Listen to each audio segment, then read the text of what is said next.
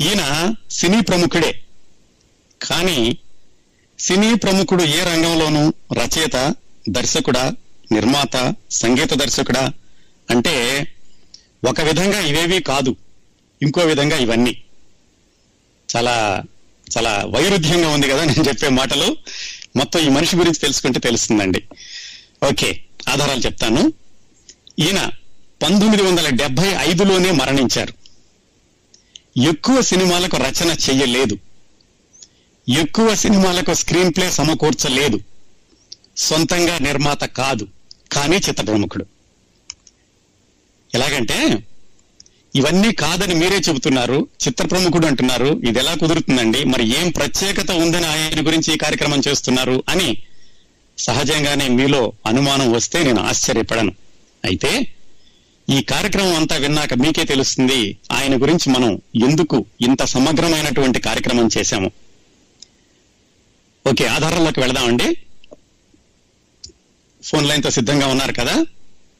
అయితే ఒక కన్సెషన్ ఇస్తాను. మీరు గుర్తుపట్టలేకపోయినా నేను ఆశ్చర్యపడను గుర్తుపడితే ఆనందపడతాను. ఈయన సొంతంగా చిత్ర నిర్మాత కాదనుకున్నాం కదా? అయితే భాగస్వామ్య నిర్మాత. చాలా పెద్ద క్లూ ఇచ్చేస్తానండి. అత్యంత విజయవంతమైన చిత్రాలను నిర్మించిన అలనాటి ప్రముఖ నిర్మాణ సంస్థ జంట నిర్మాతల్లో ఒకరు ఈయన. ఈయన పేరు ఈయన పక్కన ఇంకో పేరు ఎప్పుడు కలిసి ఉండేవి. ఆ రెండు పేర్లు ఎలాగుండ ఎలా ఉండేవంటే మనం బాపు రమణ అని ఎలా అనుకుంటామో అలాగా ఈ జంట పేర్లు దాదాపు ముప్పై నలభై సంవత్సరాలు చిత్ర పరిశ్రమలో చక్కటి సినిమాలను అందించారు. ఎక్కువ సినిమాలకు రచనలు చేయలేదు అనుకున్నాం కదా? అయితే అక్కినేని నాగేశ్వరరావు గారు బాల నటుడిగా తెరంగేట్రం చేసిన మొట్టమొదటి సినిమాకి ఈయనే రచయిత. ఆయన బాల నటుడిగా పంతొమ్మిది వందల ముప్పై పంతొమ్మిది వందల ముప్పై తొమ్మిది నలభై ప్రాంతాల్లో ఒక సినిమాలో చిన్న క్యారెక్టర్ వేశారు.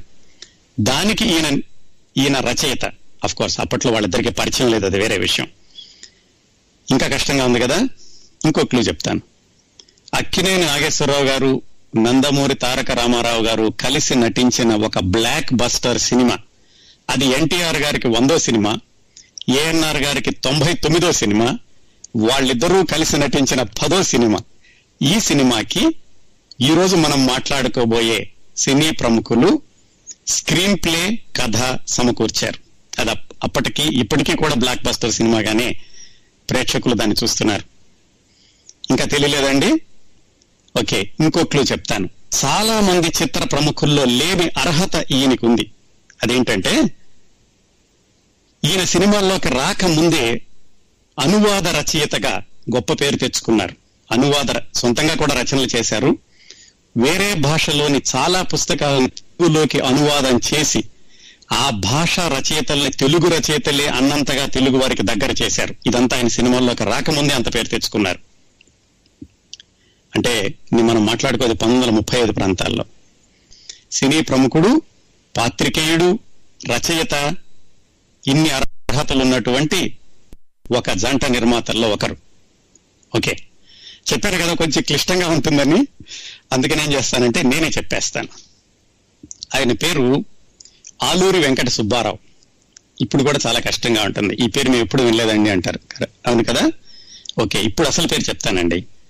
ఆయన చక్రపాణి నాగిరెడ్డి చక్రపాణి నిర్మాతల ద్వయంలో ఒకరైన చక్రపాణి గారు.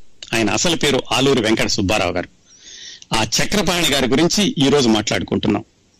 చక్రపాణి గారు నాగిరెడ్డి అనగానే విజయ ప్రొడక్షన్స్ గుర్తొస్తుంది. అందుకే చెప్పాను ఇందాక విజయవంతమైన చిత్రాలు నిర్మించిన చిత్ర నిర్మాణ సంస్థ నిర్మాతల ద్వయంలో ఒకరు అని. నాగిరెడ్డి చక్రపాణి అంటే ఆ తర్వాత రోజుల్లో బాపు రమణ అన్న జంట ఎంత ప్రసిద్ధమైందో ఆ రోజుల్లో నలభై ముప్పై నలభై సంవత్సరాల పాటు నాగిరెడ్డి చక్రపాణి అంటే అంత విశిష్టమైన పేరు ఉండేది ఆ నిర్మాతల ద్వయానికి విజయ ప్రొడక్షన్స్కి అదే కాకుండా మనం చెప్పుకున్నట్టుగా ఈయన ప్రత్యేకత ఏంటంటే సినిమాల్లోనే కాకుండా పత్రికల్లో కూడా పత్రికా రంగంలో కూడా ఆయన ఎంతో విశిష్టమైన తనదైన పేరు తెచ్చుకున్నారు.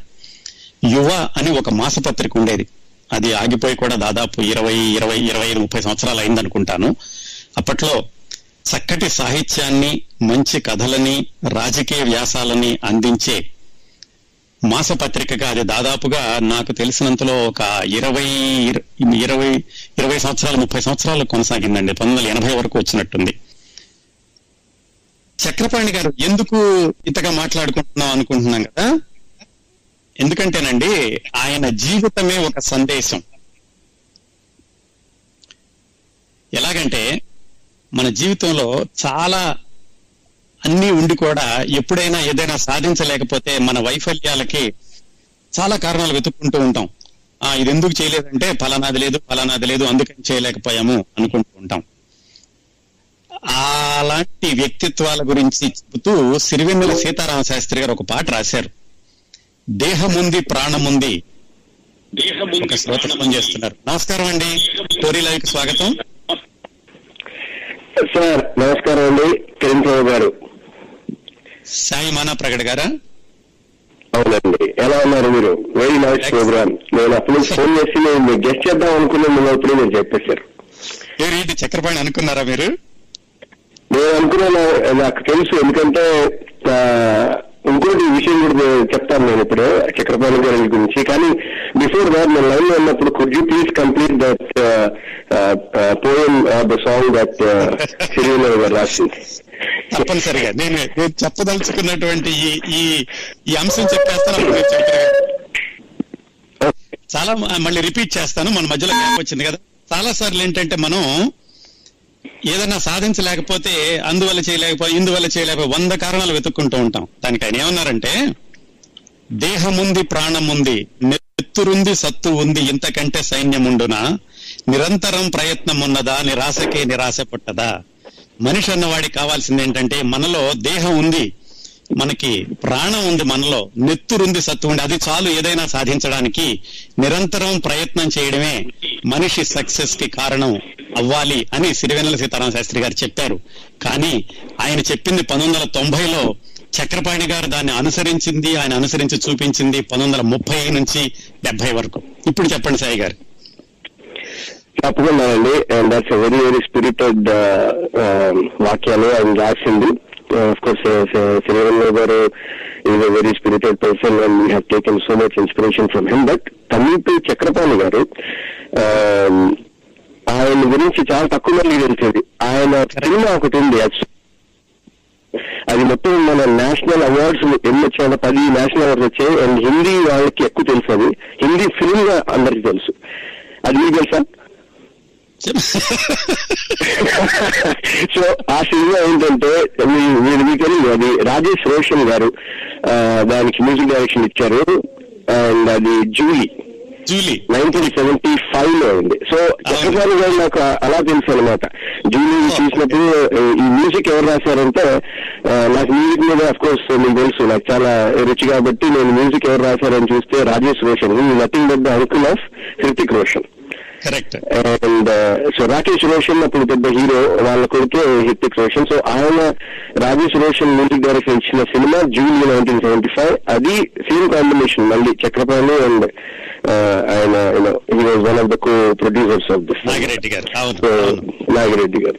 So in the same spirit let me also add one more thing first of all congratulate you మీరు ఇవాళ అన్నది చక్రపాణి గారి లైఫ్ గురించి మీరు మాట్లాడేది మీరు అనగానే తక్కువ నాకు గుర్తొచ్చింది. అందుకే నేను ఫోన్ చేశాను. అంటే మనకి దేహం ఉంది మన మనలో రక్తం ఉంది. ఇదంటే ఇంకేం కావాలి మనకి? ఆస్తి. మనం చే- సాధించాల్సి చాలా ఉందని అలాగే మీ అబ్బాయికి నంది అవార్డు నిన్న నేను టీవీలో చూశాను. One more time I have congratulated you so many times one more time I have to tell you congratulations to Suman Pathiri for being the debut director of Inkosaari movie and finally getting that award in his hands yesterday thank you thank you Sai garu So, thank you congratulations to you. శ్రోతలకు కూడా మీ గురించి ఇంకోసారి చెప్పాలి మరి. మీరు మూడు సార్లు మూడు సార్లు గిన్నీస్ బుక్ ఆఫ్ వరల్డ్ రికార్డ్స్లో ఎక్కారండి. సాయి గారు ఈ రోజు ఇప్పుడు మా- మనతో మాట్లాడుతున్నటువంటి సాయి గారు సంగీతంలో ఎంతో విభిన్నమైనటువంటి ప్రయోగాలు చేసి మూడు సార్లు గిన్నీస్ రికార్డ్ని సాధించారు సాయి గారు. సో మీకు కూడా మీరు ఈ. కార్యక్రమంలోకి ఫోన్ చేయడం అనేది చాలా ఆనందం. అలాగే మీరు నేను చెప్పక ముందు మీరు చెప్పుంటే కనుక చాలా ఆనందపడి ఉండేవాడిని. ఇప్పుడు కూడా ఓకేనండి. And I will listening to your program very nice program thank you keep listening అండి ఓకే సో ఆ మాట చెప్పుకున్నా కదా మన శాస్త్రి గారు చెప్పారు దేహం ఉంది ప్రాణం ఉంది. మరి ఈ విషయం చక్రపాణి గారి విషయంలో ఎలాగా అది యథార్థమైంది అని అనే విషయం తెలుసుకోవాలంటే చక్రపాణి గారు హై స్కూల్ దాటి చదువుకోలేదండి. అయినా ఎన్నో బెంగాలీ నవలలను తెలుగులోకి అనువాదం చేసి బెంగాలీ రచయితలు తెలుగు రచయితలే అన్నంతగా మనకు దగ్గర చేశారు. ఒక పత్రికా సంపాదకుడయ్యారు. ఆయన చదువుకుంది హై స్కూల్ కూడా దాటలేదు. ఆయన పెద్ద ధనవంతుడు కాదు. జస్ట్ మధ్యతరగతి వ్యవసాయ కుటుంబంలో పుట్టారు. ఇంకా చెప్పాలంటేనండి జాగ్రత్తగా వినండి. ఆయన ఇరవై ఆరవ సంవత్సరంలో ఆయనకి ఒక ఊపిరితిత్తి తీసేశారు. జీవితాంతం ఆ తర్వాత నలభై సంవత్సరాలు ఒకే ఊపిరితిత్తుతో బతికారు. దేహం ఉంది ప్రాణం ఉంది నెత్తురుంది సత్తు ఉంది అనుకున్నాం కదా. దేహంలో ఒక భాగం కూడా లేకుండా ఆయన నలభై సంవత్సరాలు బ్రతికి ఇన్ని విజయాలు సాధించారు. ఎన్నో ప్రతికూల పరిస్థితులకి ఎదురూది ఎంతో స్ఫూర్తిదాయకమైన జీవితాన్ని. నా జీవితమే ఒక సందేశం అని ఆయన ఎప్పుడు చెప్పలేదు. కానీ ఆయన జీవితంలో జరిగినటువంటి సంఘటనల్ని ఆయన సాధించినటువంటి విజయాలని గమనిస్తే అది యథార్థమన్న విషయం మనందరికీ తెలుస్తుంది. ఇంకా ఆయన ఆసక్తికరమైనటువంటి జీవిత విశేషాలు చిన్నప్పటి నుంచి ఎలా పెరిగారు ఎట్లా ఆయన రచయిత అయ్యారు ఎలా అనువాద రచయిత అయ్యారు ఆయన ఆరోగ్య సమస్య ఉన్నప్పటికీ తీవ్రమైన ఆరోగ్య సమస్య ఉన్నప్పటికీ ఎన్ని విజయాలు ఎలా సాధించారనేది చాలా స్ఫూర్తిదాయకమైన ఆ విశేషాలు తెలుసుకోబోయే ముందు విజయ వారు నిర్మించిన అప్పు చేసి పప్పుకూడు సినిమా నుంచి ఈ చక్కటి పాట ఒకటి విందాం.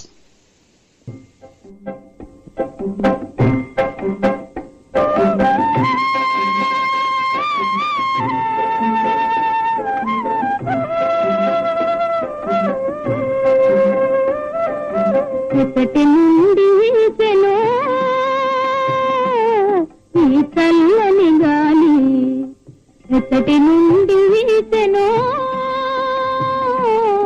ఈ చల్లని గాలి. తీగలపై ఊగుతూ పువ్వులపై తూగుతూ.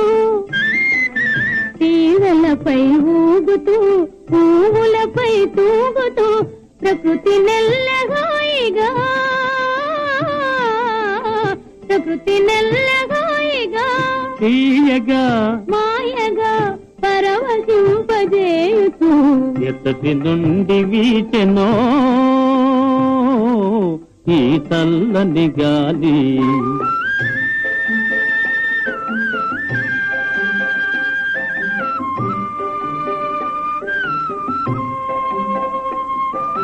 జాబిలితో ఆడుతూ వెన్నెలతో పాడుతూ. జాబిలితో ఆడుతూ వెన్నెలతో పాడుతూ మనసు మీద హాయిగా. మనసు మీద హాయిగా మాయగా మత్తు మందు జల్లుతూ. ఎత్తటి నుండి వీచెను ఈ చల్లని గాలి.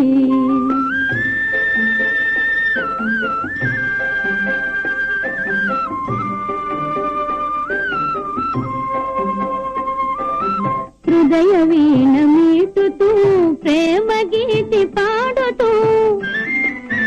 హృదయ వీణ మీటుతూ ప్రేమ గీతి పాడుతూ ప్రకృతి నెల్లగాయిగా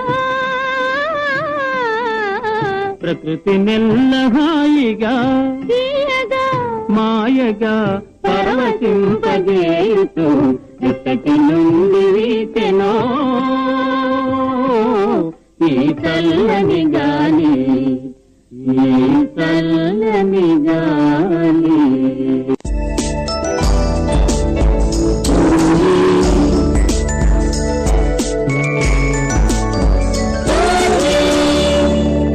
సంగీత స్వరలాహిరి టోరీ లైవ్ శ్రోతలు చిత్ర కౌముది శీర్షికలో అలనాటి విజయవంతమైన చిత్రాల నిర్మాణ సంస్థ విజయ ప్రొడక్షన్స్ జంట నిర్మాతలలో ఒకరైన చక్రపాణి గారి గురించిన ప్రత్యేక కార్యక్రమాన్ని వింటున్నారు. ఒక శ్రోతతోటి మాట్లాడదాం. నమస్కారం అండి. టోరీ లైవ్కి స్వాగతం. Happy Ugadi and also congratulations once again on the air, uh, Kalyan, uh, Kiran Prabha garu. Thank you ఈ చిన్నపాటి గారు. ఈ- పాట నాకు ఇప్పుడు మీ ఆనందాంతో ఆనందాన్ని మీరు ఎలా పంచుకుంటున్నారో నాకు తెలియదు కానీ. ఈ పాటకి సందర్భంగా నేను. ఒకటే ఇప్పుడు ఒక చిన్న రెండు మూడు పదాల్లో చెప్తాను ఎక్కడ నుండి వచ్చిన ఈ గాలి కదా. సో ఎక్కడ నుండి వచ్చిన ఈ నంది అవార్డు కుపటినా నుంచి శాన్ ఫ్రాన్సిస్కో యూనివర్సిటీ నుంచి ఇండియాలో ఉన్నటువంటి టాలీవుడ్లోకి ఈ చిన్న బాలుడు ఎలా వచ్చినో అని అంటే కిరణ్ ప్రభ గారు మూల కారణం అనేసి చెప్తామనేసి అనుకుంటున్నాను. Thank you thank you thank you ఆ చిన్నపరెడ్డి పాట గారు వినగానే నాకు అది గుర్తుకొచ్చింది అనమాట ఎక్కడి నుంచి? I mean this going back to his education from mount Avista then San San Francisco if I'm not wrong correct అండి. So that's perfectly for um, Suman Patiri garu. Congratulations, Andy. Hope to uh, see many more, many more such awards and be a proud uh, son of uh, Kiran Prabha garu. And uh, we are very proud being a Bay Arian. Thank you thank you Chinnapareddy garu థా- చక్రపాణి గారు ఆయన పూర్తి పేరు ఆలూరి వెంకట సుబ్బారావు అయిందండి ఐతా నగరం అని తెనాల దగ్గర ఒక చిన్న ఊరు ఉంది. ఆ ఊరు అనమాట పంతొమ్మిది వందల ఎనిమిది ఆగస్టు ఐదవ తారీఖున జన్మించారు. ఆయన చిన్నప్పుడు చదువంతా కూడా ఐతా నగరంలో చదువుకున్నారు. ఆ తర్వాత తెనాల తాలూకాలో ఒక స్కూల్లో ఫిఫ్త్ ఫారం అంటే టెన్త్ క్లాస్ అప్పటి వరకు చదువుకున్నారు. ఆ తర్వాత ఎందుకన్నా కానీ ఆయన చదువు ముందుకు వెళ్ళలేదు అప్పట్లో ఏంటంటే పంతొమ్మిది వందల ఎనిమిదిలో పుట్టారనుకున్నాం కదా టెన్త్ క్లాస్ అంటే సుమారుగా పంతొమ్మిది ఇరవై నాలుగు ఇరవై ఐదు సంవత్సరం అయి ఉంటుంది అప్పట్లో ఈ స్వాతంత్ర్యోద్యమం చాలా ముమ్మరంగా సాగుతోంది. ఆ టైంలో మహాత్మా గాంధీ గారు ఉప్పు సత్యాగ్రహంలో పాల్గొన్నాక ఆయన జైలు నుంచి రిలీజ్ అయ్యాక ఒక ట్వంటీ పాయింట్ ఫార్ములాను ఒకటి పెట్టారు ఆ ట్వంటీ పాయింట్ ఫార్ములా ప్రతిపాదనలో ప్రతి ఊళ్ళోనూ లేకపోతే వీలైన చోట్ల హిందీ ప్రచారం చేయాలి ఒక స్కూల్ పెట్టి అక్కడ అందరికీ కూడా హిందీని నేర్పాలి. అంటే ఇంగ్లీషుని బ్రిటిష్ వాళ్ళు ఎలాగైతే మన మీద రుద్దుతున్నారో దాని నుంచి కాపాడుకోవడానికని కానివ్వండి లేకపోతే జాతీయ స్ఫూర్తి కోసం కానివ్వండి ఆయన హిందీ ప్రచారానికని ఒక ప్రత్యేకమైనటువంటి ఆ, ఒక ప్రతిపాదన తీసుకొచ్చారు మహాత్మా గాంధీ గారు. దానిని అనుసరించి ఈ ఐతా నగరంలో చక్రపాణి గారు పుట్టిన ఐతా నగరం ఊళ్ళో ఒక స్కూల్ పెట్టారు. ఒక కాల ఉంటే ఆ కాల ఒడ్డున పాకలేసి దాంట్లో నిష్కుల్మ హిందీ స్కూల్ అని ఒక స్కూల్ పెట్టారు. ఆ స్కూల్లో ఈయన జాయిన్ అయ్యారు. ఎందుకంటే టెన్త్ క్లాస్ తర్వాత చదువు సాగలేదు. ఆ స్కూల్లో జాయిన్ అయ్యి ఆయన హిందీ నేర్చుకున్నారు కేవలం హిందీ లాంగ్వేజ్ కింద. ఆయనతో పాటుగా ఇంకా చాలా మంది ఆ ఆ రోజుల్లో స్వాతంత్ర్యోద్యమంలో ఎంతో చురుకుగా పాల్గొన్న నాయకులు చాలా మంది ఈయనతో పాటుగా ఆ స్కూల్లో హిందీ నేర్చుకున్నారు. ఈయనకి ఈయన మేనమామ గారు ఉన్నారు చక్రపాణి గారికి. ఆయన పేరు నలజాల తిరుపతి రాయుడు అని ఆయన బాగా డబ్బులున్న ఆయనే. ఆయనకి మంచి సాహిత్యం అంటే చాలా అభిరుచి ఉండేది. ఆయన కావ్యాలు పురాణాలు బాగా చదివారు. ఆయన హరికథలు కూడా చెప్తూ ఉండేవాళ్ళట. చక్రపాణి గారు ఆయన మేనల్లుడు. ఆయనకి తన మేనల్లుడికి ఆయన వాళ్ళ అమ్మాయిని ఇచ్చి పెళ్ళి చేశారు పంతొమ్మిది వందల ముప్పై రెండులో. అంటే ఇరవై నాలుగో సంవత్సరంలో చక్రపాణి గారికి వివాహం అయ్యింది. ఆవిడ పేరు రంగమ్మ గారు. అఫ్ కోర్స్ తర్వాత వాళ్ళకి ఇద్దరు బిడ్డలు పుట్టారు. ఈయన టెన్త్ క్లాస్ నుంచి చదువుకోలేదు. పెద్ద ఆస్తి ఉన్నవాళ్ళు కాదు కాకపోతే హిందీ నేర్చుకుంటున్నారు. ఈయన పెళ్ళయ్యాక కూడా అలాగే హిందీ నేర్చుకోవడం కంటిన్యూ చేశారు. అయితే వీళ్ళ మేనమాన్ గారి దగ్గర మరి అలవాటైందో ఏమో కానీ సాహిత్యం అంటే చాలా ఇంట్రెస్ట్ వచ్చింది ఆయనకి. వచ్చి ఆయన ఏం చేశారంటే కథలు రాస్తూ ఉండేవాళ్ళు. ఆలూరు వెంకట సుబ్బారావు అనే పేరుతోటే ఆ పంతొమ్మిది వందల ఇరవై నాలుగు ఇరవై ఐదు ప్రాంతాల్లో కథలు రాస్తూ ఉండేవాళ్ళు. అప్పట్లో వచ్చే పత్రికల పేర్లు వినోదిని చిత్రగుప్త ఈ మ్యాగజైన్స్లో ఆలూరు వెంకట సుబ్బారావు అనే పేరుతో ఈయన రాసినటువంటి చిన్న చిన్న కథలు వస్తూ ఉండే. ఇలా జరుగుతూ ఉండగా ఒకసారి నార్త్ ఇండియా నుంచి ఒక ఆయన ఈ హిందీ స్కూల్కి చూడడానికి వచ్చారు. ఈ నిష్కుల్మా హిందీ స్కూల్ని ఐతానగరంలో చూడడానికి వచ్చి ఈయన చక్రపాణి గారు రాసిన రచనలు చదివి ఇవేనా ఇంకేమన్నా రాసావంటే ఆయన కొన్ని హిందీ ఆయన హిందీ నేర్చుకుంటున్నారు కాబట్టి హిందీ నుంచి తెలుగులోకి అనువాదం చేసిన కొన్ని రచనలు చూపించారు. ఆ నార్త్ ఇండియా నుంచి వచ్చినటువంటి హిందీ పండిట్ ఆయన పేరు వ్రజనందన శర్మ. ఆయనకి ఈయన రాసిన ట్రాన్స్లేషన్స్ చూపిస్తే ఆయన చాలా ఇంప్రెస్ అయ్యారు. ఇంప్రెస్ అయ్యి సుబ్బారావు నీ దగ్గర చాలా గొప్ప గుణం ఉంది నువ్వు నువ్వు చేసే ట్రాన్స్లేషన్స్లో ఎంతో పవర్ ఉంటుంది ఈ పవర్ తోటి నువ్వు పాఠకులలో ఉన్నటువంటి అజ్ఞానాన్ని తొలగించి ఆర్ అజ్ఞానాన్ని తగ్గించి వాళ్ళకి చక్కటి విలువలని ప్రబోధించే గ్రంథాలను నువ్వు అనువాదం చేయడంలో సిద్ధాస్తుడు అవబోతున్నావు.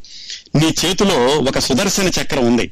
అందుకని ఇక నుంచి నువ్వు చక్రపాణివి సుబ్బారావు కాదు అని ఆయన ఈ ఆలూరు వెంకట సుబ్బారావుకి చక్రపాణి అని ఒక పెన్ నేమ్ సూచించారు. అప్పటి నుంచి ఆ ఊళ్ళో వాళ్ళకి ఆయన చిన్నప్పటి నుంచే తెలిసిన వాళ్ళకి తప్ప అందరూ కూడా ఆయన్ని చక్రపాణి అని పిలవడం మొదలుపెట్టారు. ఆ విధంగా చక్రపాణి గారు ఆలూరు వెంకట సుబ్బారావు చక్రపాణి అవ్వడం ఆయన హిందీ ట్రాన్స్లేషన్స్ ఆయన సొంతంగా రాసినవి ఎక్కువగా వస్తూ ఉండేవి పంతొమ్మిది వందల ఇరవై ఇరవై ఐదు ప్రాంతాల్లో. ఆ తర్వాత సినిమాల్లోకి వచ్చాక ఆయన చాలా మంది చక్కన్న చక్కన్న అంటూ ఉండేవాళ్ళు. దానికి కూడా వెనకాల కూడా ఒక చిన్న కథ ఉంది. చక్రపాణి గారిని అందరూ చక్కన్న అని పిలవడానికి అది తర్వాత చెప్తాను. ఆ విధంగా వివాహం అయింది. హిందీ ట్రాన్స్లేషన్స్ చేస్తున్నారు హిందీ నేర్చుకున్నారు. ఆయనకి ఎక్కువ ఆస్తి లేదు ఆ ధనవంతుడు కాదు పెద్ద శారీరకంగా కూడా విపరీతమైనటువంటి బలాఢ్యుడు కాదు ఎక్కువ చదువుకోలేదు.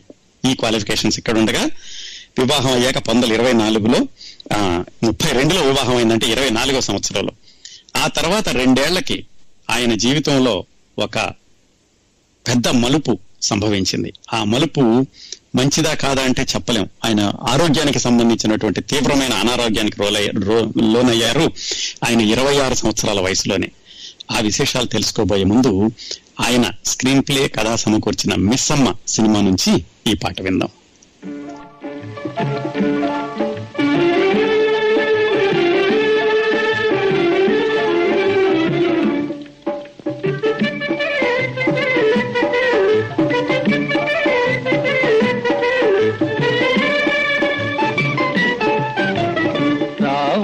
చందమామ మా వింత గాథ వినుమా రావోయి చందమామ మా వింత గాథ వినుమా రావోయి చందమామ సామంతము గల సతికి ధీమంతుడనగు పతినోయ్.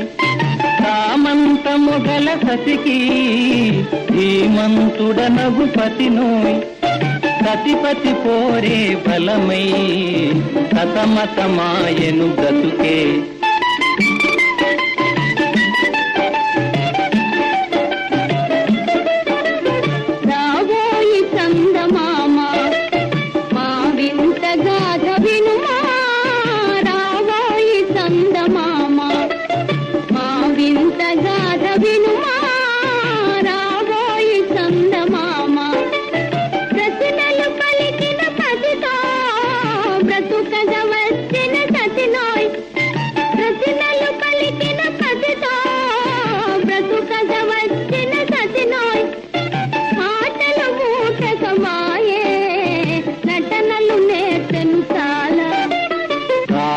రావోయి సందమామ మా వింత గాథ వినుమా. రావోయి సందమామ తన మతమేమో తనది మన మతం అసలే పడదోయ్. తన మతమేమో తనది మన మతం అసలే పడదోయ్. మనము మనదను మాటే. అనని ఎదుటాననదోయ్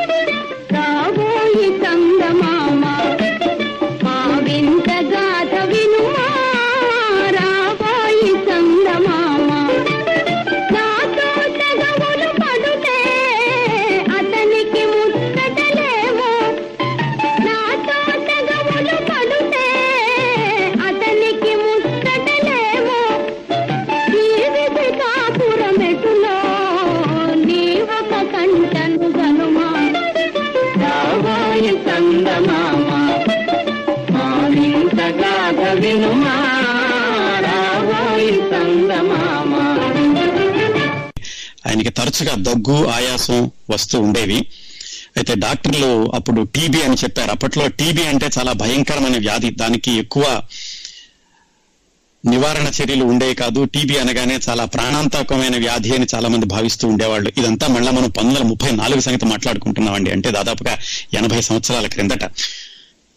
మదనపల్లి దగ్గర టీబీ శానిటోరియం అని ఉండేది. ఎక్కువ మంది ఏం చేసేవాళ్ళు అంటే టీబీ అనగానే అందరూ ఆ శానిటోరియంకి వెళ్ళి ఆ శానిటోరియంలో ఇన్ హౌస్ పేషెంట్స్ కింద జాయిన్ అయ్యి చికిత్స చేయించుకుంటూ ఉండేవాళ్ళు. చక్రపాణి గారికి పంతొమ్మిది వందల ముప్పై నాలుగులో అనారోగ్యం మొదలైంది. పంతొమ్మిది వందల ముప్పై ఐదులో ఆయన వెళ్ళి ఆ మదనపల్లి టీబీ శానిటోరియంలో జాయిన్ అయ్యారు. అక్కడ వాళ్ళంతా టెస్ట్లు అవి చేశారు. టెస్ట్లు అవి చేశాక ఒక లంగ్ పూర్తిగా ఒక ఊపిరితిత్తి పూర్తిగా దెబ్బతింది. తీసేయాలి అని చెప్పారు. ఆయనకి పంతొమ్మిది వందల ముప్పై ఐదులో అంటే ఆయన వయసు దాదాపుగా ఇరవై ఏడు సంవత్సరాలు. ఆ వయసులోనే ఆయనకి ఒక ఊపిరితిత్తి తీసేశారు. ఆ తర్వాత అండి ఆయన ఒకే ఊపిరితిత్తుతోటి నలభై సంవత్సరాలు బతికారు. అంటే అరవై ఏడు సంవత్సరాల పాటు ఆయన ఆ తర్వాత నలభై సంవత్సరాలు అంటే ఆయనకి అరవై ఏడు సంవత్సరాల వయసు వచ్చే వరకు పంతొమ్మిది వందల డెబ్బై ఐదులో ఆయన చనిపోయే వరకు కూడా ఒకే ఊపిరితిత్తుతో బతికారు. మళ్ళీ ఎందుకు చెప్తున్నానంటే మనిషి ఏదైనా విజయాలు సాధించాలంటే కావాల్సింది దృఢమైనటువంటి ఆ, దీక్ష తర్వాత క్రమశిక్షణ కష్టపడే మనస్తత్వం అవి ఉంటే చాలు ఎలాంటి అనారోగ్యాలు అవరోధాలు కూడా అడ్డంకులు కావు అని చెప్పడానికి చక్రపాణి గారి జీవితం ఒక ఉదాహరణ. ఇంకొక మంచి పరిణామం ఏం జరిగిందంటే ఈయన ఆ హాస్పిటల్లో ఉండగా ఈయన పక్క బెడ్ మీద ఒక బెంగాలీ ఆయన ఉన్నాడు. ఎందుకంటే ఆ రోజుల్లో దేశం మొత్తం మీద ఎక్కడ ఎవరికి టీబీ కంప్లైంట్ వచ్చినా కానీ అందరూ కూడా ఈ మదనపల్లి శానిటోరియంకి వస్తూ ఉండేవాళ్ళు. ఈయన పక్క బెడ్ మీద ఒక కలకత్తా ఆయన కూడా పేషెంట్గా వచ్చాడు ఆయనతోటి మన చక్రపాణి గారికి పరిచయం జరిగింది. అయితే చక్రపాణి గారికి ఆయనకి కామన్ లాంగ్వేజ్ హిందీ. చక్రపాణి గారు అప్పటికే హిందీ బాగా చదువుకున్నారు కాబట్టి హిందీలో ఇద్దరు సంభాషించుకుంటూ ఉండేవాళ్ళు. ఆయన ద్వారా బెంగాలీ భాష మీద చాలా అభిమానం పెంచుకున్నారు చక్రపాణి గారు. ఆయన ద్వారా తెలుసుకున్నారు బెంగాలీ సాహిత్యంలో ఎలాంటి చక్కటి పుస్తకాలు ఉన్నాయి. ఆ సాహిత్యం యొక్క గొప్పతనం ఆ బెంగాలీ భాష యొక్క అందం ఇదంతా కూడా ఆ బెంగాలీ బాబు దగ్గర నేర్చుకున్నారు చక్రపాణి గారు. నేర్చుకున్నాక ఆయనకి ఆ బెంగాలీ భాష అంటే చాలా ఆ ఆసక్తి కలిగింది. ఆసక్తి అభిమానం కలిగింది ఆ బెంగాలీ బాబు ద్వారా. తర్వాత ఆయన తొందరలోనే ఆ హాస్పిటల్ నుంచి విడుదలై వెనక్కి వచ్చేశారు. వాళ్ళు ఐతానగరం వచ్చేశారు. వచ్చేసే కూడా ఆయనకి ఆ బెంగాలీ భాష మీద ఉన్న అభిమానం ఆసక్తితోటి ఆయన పుస్తక ఆయన భాష నేర్చుకుని ఎక్కువగా పుస్తకాలు తెప్పించుకుని ఆ పుస్తకాలని అనువాదం చేయడం ఎలాగానే ఆలోచించడం మొదలుపెట్టారు. అయితే ఈయనకి బెంగాలీ పుస్తకాలు ఎక్కువగా తీసుకురావడంలో ఈయనకి హెల్ప్ చేసిన ఆయన పేరు ఒకసారి ప్రత్యేకంగా చెప్పుకోవాలి. ఎందుకంటే ముందు ముందు కూడా ఈయన గురించి మాట్లాడుకోబోతున్నాం. ఆయన్ని తర్వాత రోజుల్లో చందమామ రామారావు అనేవాళ్ళు. ఆయన పేరు బిఎస్ రామారావు. ఆయన గుంటూరు దగ్గర. ఆయన గుంటూరులో ఇంటర్మీడియట్ పూర్తి చేసుకున్నాక కలకటాలో పై చదువులు చదవడానికి వెళ్ళారు ఆయన చక్రపాణి గారికి ఫ్రెండ్. అందుకని ఆయన కలకటా నుంచి వస్తున్నప్పుడల్లా చక్రపాణి గారికి బెంగాలీ మ్యాగజైన్స్ బెంగాలీ నవల్స్ బెంగాలీ భాష గురించినటువంటి పుస్తకాలు తీసుకొచ్చి ఇస్తూ ఉండేవాళ్ళు. కేవలం ఆయన సొంతంగా నేర్చుకుని ఆ భాషని ఆ సాహిత్యం మీద పట్టు సాధించి వాటిని అనువాదానికి చేయడానికని పూనుకున్నారు చక్రపాణి గారు. అంటే ముందు నుంచి చూసుకుంటే ఆయన పదో తరగతి దాటి చదవలేదు. ఇరవై ఆరో సంవత్సరంలోనే ఇరవై నాలుగో సంవత్సరంలోనే ఆయనకి అయిపోయింది ఆ తర్వాత హిందీ నేర్చుకోవడం మొదలు పెట్టారు హిందీ ట్రాన్స్లేషన్స్ చేశారు.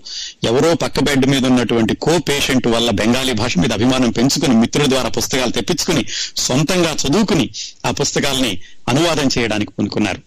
అది అట్లా ప్రతి దశలోనూ కూడా ఆయన అంతటా ఆయన కష్టపడుతూ మిగతా వాళ్ళకి స్ఫూర్తిదాయకంగా నిలిచారు. ఆయన బెంగాలీ రచనల యొక్క బెంగాలీ అనువాదాల గురించి చాలా డీటెయిల్డ్గా చెప్పుకోవచ్చండి. అలాగే ఆయన బెంగాలీ అనువాదాలు అక్కినేని నాగేశ్వరరావు గారికి చాలా తోడ్పడినాయి. చాలా విచిత్రంగా ఉంటుంది కదా.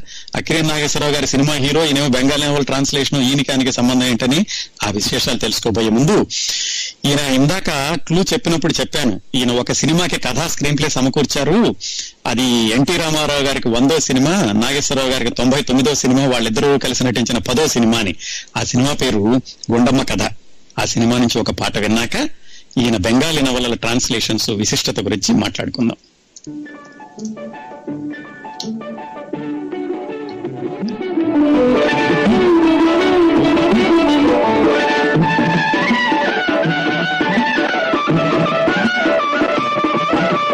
మౌనముగానే మనసు పాడిన వేణుగానమును వింటిలే తెలుపక తెలిపే అనురాగము నీ కనులనే కనుగొంటిలే నీ మనకు మనసు నాదనుకొంటిలే మౌనముగానే మనకు పాడిన వేణుగానమును వింటిలే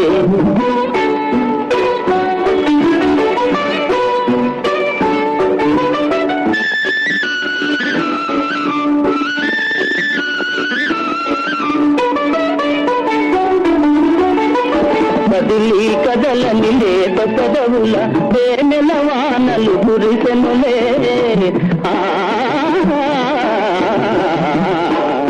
కదిలి కదలని లేత పెదవుల తేనెల వానలు కురిసెనులే. ఆనందముతో అమృతవాహిని బోలలాడి మై మరకి నిలే. మౌనముగానే మనసు పాడిన వేణుగానమును వినుండిలే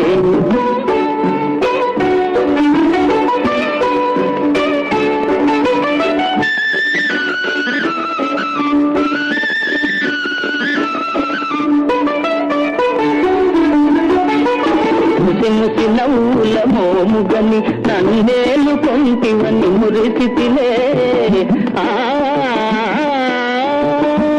ఆ,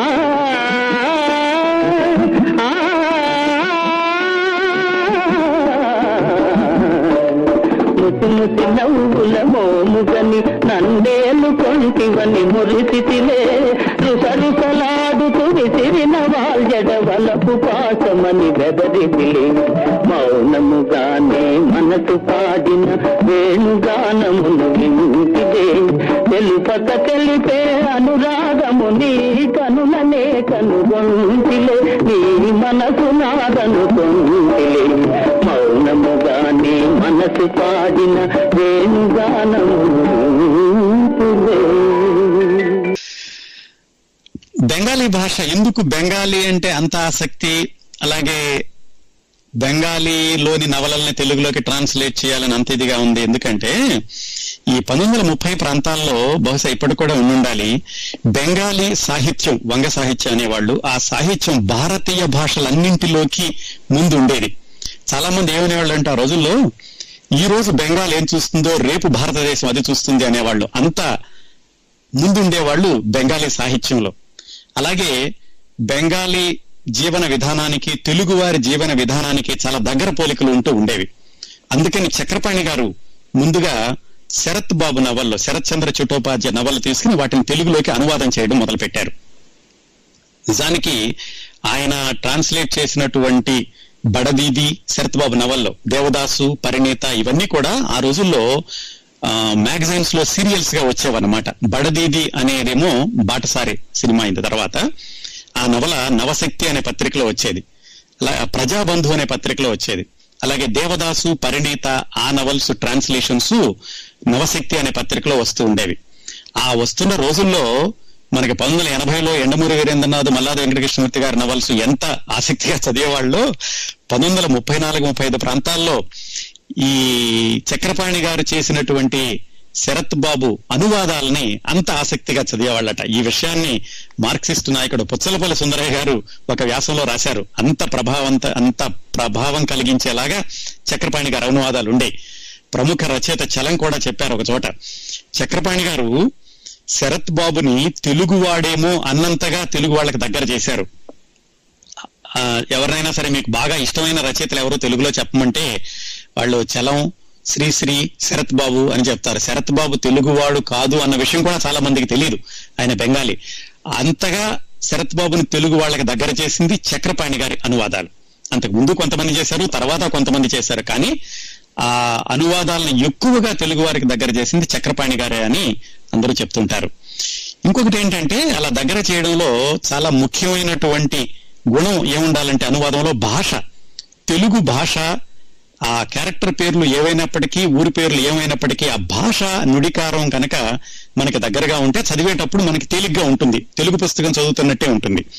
లేకపోతే అనువాదం కఠినంగా ఉండి మనకి అంతగా చదువు బుద్ధి కాదు. అక్కడ చక్రపాణి గారు విజయం సాధించారు. ఈ పుస్తకాలను తెలుగులోకి ట్రాన్స్లేట్ చేయడంలో చక్కటి తెలుగు వాడడంలో ఆయన విజయం సాధించి ఆ బెంగాలీ పుస్తకాలన్నింటినీ తెలుగు వాళ్ళకి దగ్గరగా బెంగాలీ రచయితల్ని తెలుగు రచయితలేమో అని భ్రమింపచేసేటట్టుగా అంత ప్రతిభావంతంగా ఆయన అనువాదాలు చేశారు. చాలా పుస్తకాలు రాశారండి. అయితే ఈ పుస్తకాలు రాయడానికి ఆయన అప్పుడే హాస్పిటల్ నుంచి రిలీజ్ అయ్యి వచ్చారు కదా అందుకని ఆయనకి ఆరోగ్యం అంతగా బాగుండేది కాదు. ఆయన ఆయనంతటా ఆయన సొంతగా ఆయన రాయలేకపోతూ ఉండేవాళ్ళు అనమాట అందుకని ఆయనకి ఒక శిష్యుడే కాదు ఒక ఫ్రెండ్ ఉండేవాళ్ళు. ఫ్రెండ్ అంటే ఆయనకి దాదాపుగా పదమూడేళ్ళు చిన్న ఆయన అతను. ఆయన పేరు ఈదర లక్ష్మీనారాయణ అని వాళ్ళ ఊళ్ళోనే. ఆయనకి ఈ చక్రపాణి గారి కంటే దాదాపు పదమూడేళ్ళు చిన్న ఆయన ఆయన పిలిచి ఈయన పడకుర్చీలో కూర్చుని ఆయాసంతో ఎక్కువ యాక్టివ్గా లేకపోతే ఆ ఈదర లక్ష్మీనారాయణ గారిని పిలిచి ఈయన ఆ, చెప్తూ ఉంటే ఆ ఈదర లక్ష్మీనారాయణ గారు రాస్తూ ఉండేవాళ్ళట.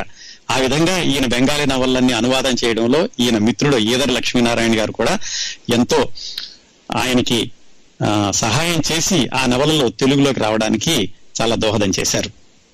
ఇంకా ఈయన రాసినటువంటి నవళ్ళు ఆ శరత్ చంద్ర చుట్టోపాధ్యాయవే కాకుండా ఇంకా చాలా మంది నవళ్ళు కూడా ట్రాన్స్లేట్ చేశారు. వాగ్దత్త పల్లీలు దేవదాస్ నవవిధాన్ పతివ్రత నిష్కృతి కాశీనాథ్ సుభద చంద్రనాథ్ పరిణీత బడదీది హేమాంగిని మావారు మహేషుడు చాలా నవల్స్ ఈయన తెలుగులో ట్రాన్స్లేట్ చేశారు. కేవలం శరత్ బాబు గారివే కాకుండా ఇంకా చాలా మంది.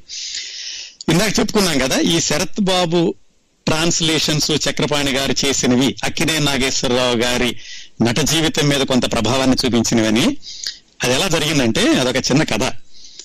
తర్వాత కొంచెం స్కిప్ చేద్దాం. టైం ఫ్రేమ్లో మనం కొంచెం ముందుకెళ్ళి మళ్ళీ తర్వాత వెనకాలకు వద్దాం. ఇంకా మనం చక్రపాణి గారు ఐతా నగరంలో బెంగాలీ నవల్లో అనువాదం చేయడం అక్కడే ఉన్నాం కదా. ఒక జంప్ చేసి కొంచెం ముందుకెళ్ళి తర్వాత మళ్ళీ వెనక్కి వద్దాం.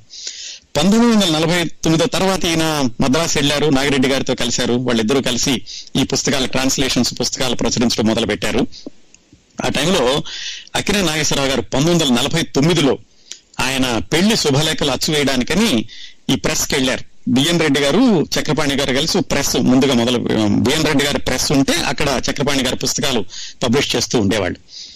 అక్కడ ఈయన శుభలేఖలు అచ్చు వేయించారు. అక్కినే నాగేశ్వరరావు గారి పెళ్ళి శుభలేఖలు. ఆ సందర్భంలో ఆయనకి చక్రపాణి గారితో పరిచయం కలిగింది. ఆయన మొట్టమొదటి సినిమాకి మాటలు రాశారు కానీ అప్పటికంటే కూడా ఇప్పుడు పరిచయం కలిగింది.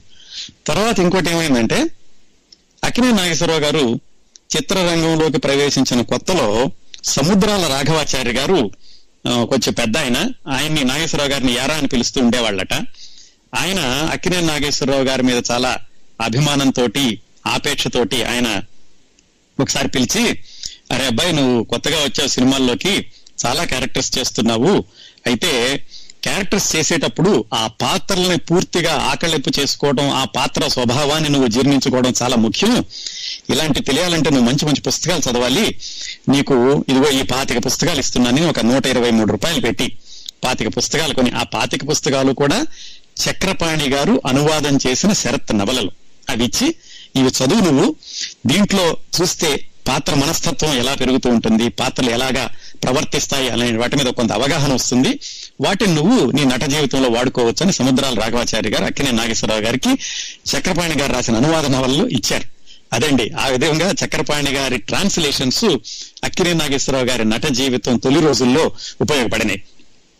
ఇంకా బాగా చెప్పాలంటే ఆయన దేవదాస్ సినిమా చేసేటప్పుడు తరచూ చక్రపాణి గారి దగ్గరికి వెళ్ళి ఈ దేవదాస్ ఇప్పుడు ఎందుకు ఇలా చేశాడు? పార్వతికి దేవదాస్కి మధ్యలో ఇలా ఎందుకైంది? చంద్రముఖి ఈ క్యారెక్టర్స్ అన్ని కూడా ఆయన పూర్తిగా ఆకలింపు చేసుకోవడానికి ఎక్కువ అర్థం చేసుకోవడానికి తరచూ చక్రపాణి గారి దగ్గరికి వెళ్ళి అక్కడి నుంచి షూటింగ్కి అట్టండి నాగేశ్వరరావు గారు.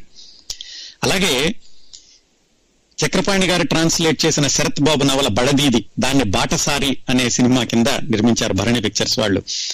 ఆ సినిమా నిర్మాణంలో కూడా అక్కిన నాగేశ్వరరావు గారికి దాంట్లో ఉన్నటువంటి క్యారెక్టర్ హీరో పేరు సురేంద్ర. చాలా ఇంట్రావర్ట్ అన్నమాట ఎక్కువ ఎవరితో మాట్లాడు. అతను ట్యూషన్స్ చెప్పేటటువంటి అమ్మాయి వాళ్ళ అక్క ఇతనికి దగ్గర అవుతుంటుంది. కానీ అది ప్రేమ ఏమిటి ప్రేమ ఎలా వస్తుంది ఏమిటి ఇలాంటివన్నీ అర్థమయ్యేవి కాదు నాగేశ్వరరావు గారికి. సో అందుకని అసలు ఆ క్యారెక్టర్ ఏమిటో అర్థం చేసుకోవడానికని చక్రపాణి గారి దగ్గరికి వెళ్ళి ఇది మీరు ట్రాన్స్లేట్ చేశారు బాగానే ఉంది. అసలు ఏమిటండి వీళ్ళిద్దరి మధ్యన ఉన్నటువంటి పరిచయం? ఇది ప్రేమ అభిమానమా? లేకపోతే గుడ్డి ప్రేమ మూగ ప్రేమ ఏమిటి అని అంటే చక్రపాణి గారు అబ్బాయి నువ్వు పుస్తకం ఎలా చదవాలో నీకు చెప్తానని చెప్పి దాంట్లో పుస్తకాన్నింటినీ విశ్లేషించి దాంట్లో కొన్ని కొన్ని సందర్భాలు తీసుకుని చూడు ఈ సన్నివేశం చూస్తే ఈ సన్నివేశం నుంచి పాత్రను ఇలా అర్థం చేసుకోవచ్చు. ఈ సంభాషణ ద్వారా పాత్ర యొక్క వ్యక్తిత్వాన్ని ఇలాగా మనం అన్వయించుకోవచ్చు అని నాగేశ్వరరావు గారికి వివరంగా చెప్పి ఆ బాటసారి సినిమాలో అక్కినే నాగేశ్వరరావు గారు ఎంతో పరిణితమైన పరిణితి చెందినటువంటి నటనని ప్రదర్శించడానికి చక్రపాణి గారు ఎంతో దోహదం చేశారు. అందుకనే నాగేశ్వరరావు గారు చక్రపాణి గారు చనిపోయినప్పుడు ఒక వ్యాసం రాస్తూ ఆయన చెప్పారు. ఆయన అందరూ ఒక మనిషిగా అంటారు కానీ ఆయన ఒక ప్రత్యేకమైన మనిషి. ఆయన అందరిలాంటి వ్యక్తి కాదు. ఆయన ఒక మేధావి. ఆ మేధావి పేరే చక్రపాణి. ఆయన ఇంటలెక్చువల్ జీనియస్ అంటూ ఇంకో మాట కూడా చెప్పారు ఆయన గురించి. ఆయన చెలింపకుండా ఆయన చెలించకుండా చెలింపగే చేయగల మేధావి. అంటే ఆయన ఏమి కదలడు కానీ అందరినీ కదిలించగల మేధావి. తను మాట్లాడకుండా మాట్లాడించే మేధావి. తను నవ్వకుండా ఇతరులను నవ్వించే మేధావి అని చక్రపాణి గారి గురించి అక్కినే నాగేశ్వరరావు గారు రాశారు అప్పట్లోను. అదండి చక్రపాణి గారు బెంగాలీ నవలల అనువాదం చేయడం బెంగాలీ నవలల అనువాద రచయితగా పేరు సంపాదించుకోవడం తర్వాత కాలంలో అది ఎక్కిన నాగేశ్వరరావు గారి మీద చూపించిన ప్రభావం. కానీ ఇక్కడి నుంచి ఈయన బెంగాలీ నవలల దగ్గర నుంచి మద్రాసు వెళ్ళడం వరకు జరిగిన ప్రయాణం చాలా ఆసక్తికరంగా ఉంటుంది. దాని గురించి తెలుసుకోబోయే ముందు ఇంకొక పాట విందాం.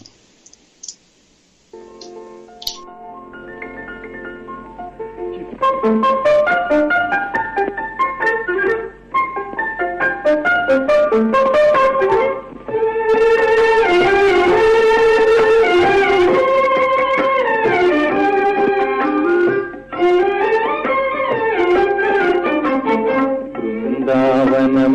అందరిది గోవిందుడు అందరి వాడేలే బృందావనమది అందరిది గోవిందుడు అందరి వాడేలే ఎందుకే రాధాయి సునసూయలు అందములందరి ఆనందములే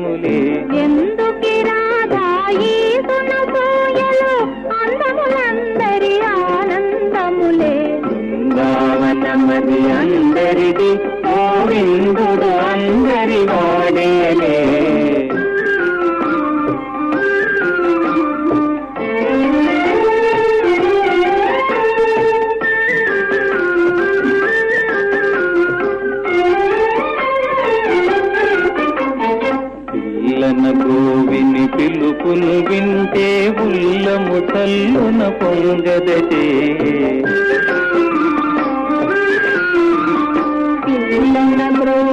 పిలుపును వింటే ఉల్లము చల్లున పొంగదటే. రాగములో అనురాగము చిందిన జగమే ఊయలవుగదటే రాగములో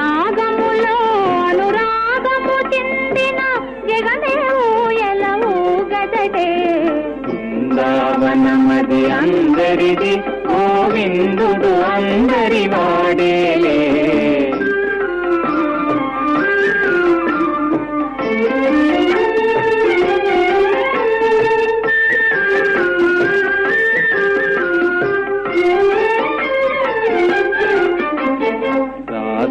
క్రీడల రమణుని గాంచిన ఆశలు మోసులు వేయవటే.